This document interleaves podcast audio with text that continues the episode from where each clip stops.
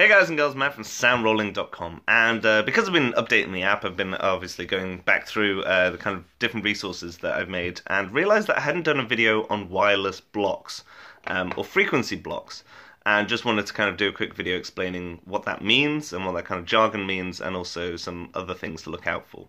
Um, so firstly, what is a block of frequencies? Well, it's it's kind of as you imagine, like a Lego block. It covers a certain range of frequencies of the whole spectrum of uh, of uh, radio waves and things like that. Um, eventually turning into light, funnily enough.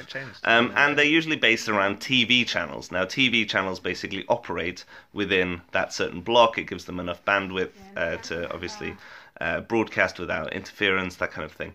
And so there, there's different allocations within these uh, kind of TV channels um, for different uses, astronomy, all this kind of stuff, um, and obviously radio microphones and even just radio itself as well.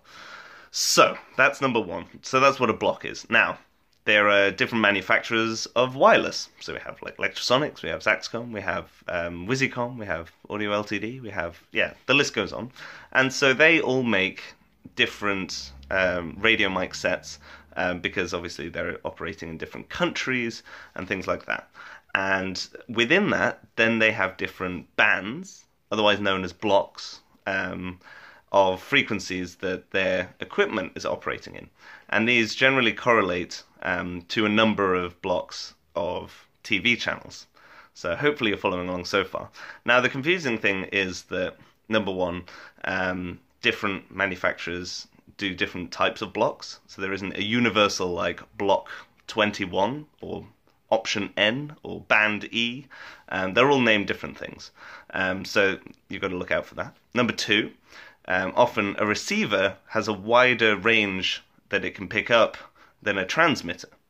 Um, and this, I, I, think, is to do with kind of powering, that kind of thing. And so, generally, transmitters will have a smaller operating range within certain blocks than receivers. Now, quite a few of these times, uh, the receiver and the transmitter are exactly the same in the options of things like the G3, um, and even some of the Lectrosonics. And so, that's obviously you've got to take that into consideration as well.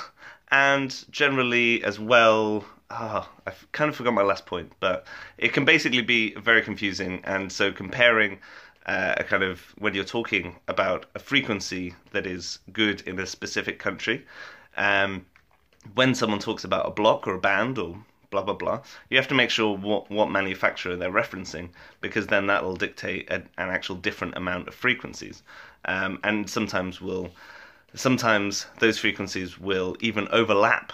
So, um, for instance, in the UK, we have a lot of UK specific ones, um, but there's, for instance, in Lectrosonics, there's block 606, um, which covers a kind of narrow band, and then because it starts at 606 megahertz, and then we have essentially um, the top end of Block 23 in the US and the bottom end of Block 24 in the US that actually technically covers uh, Block 606. Um, so obviously you need Block 606 for the full range, but you could technically legally operate within um, Block 606 by using the top of Block 23 or the bottom of 24. Um, so yeah, so hopefully this video has like clarified a few things in terms of when you're dealing with wireless or you need to get um, a kind of handle on a block, you need to figure out uh, kind of uh, what manufacturer it is because that'll dictate the actual TV channels that are covered and that'll also dictate um, yeah just where where that frequency range is in the spectrum as a total.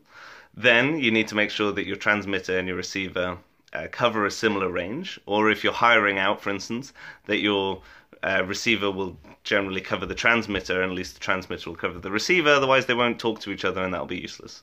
Um, then uh, that's that's probably it. That's probably the main ones. I don't want to get too complicated, um, but just uh, yeah. Hopefully that helps in terms of just demystifying a little bit when people talk about blocks, uh, because other names are bands like Sennheiser or options um, like in Wisycom, um, and uh, Zaxcom do blocks as well. So. Um, if you've got any questions, let me know down below. But hopefully that's a nice intro to um, wireless blocks and when people talk about blocks and that jargon and kind of where it comes from and what to look out for. So until next time, see you later.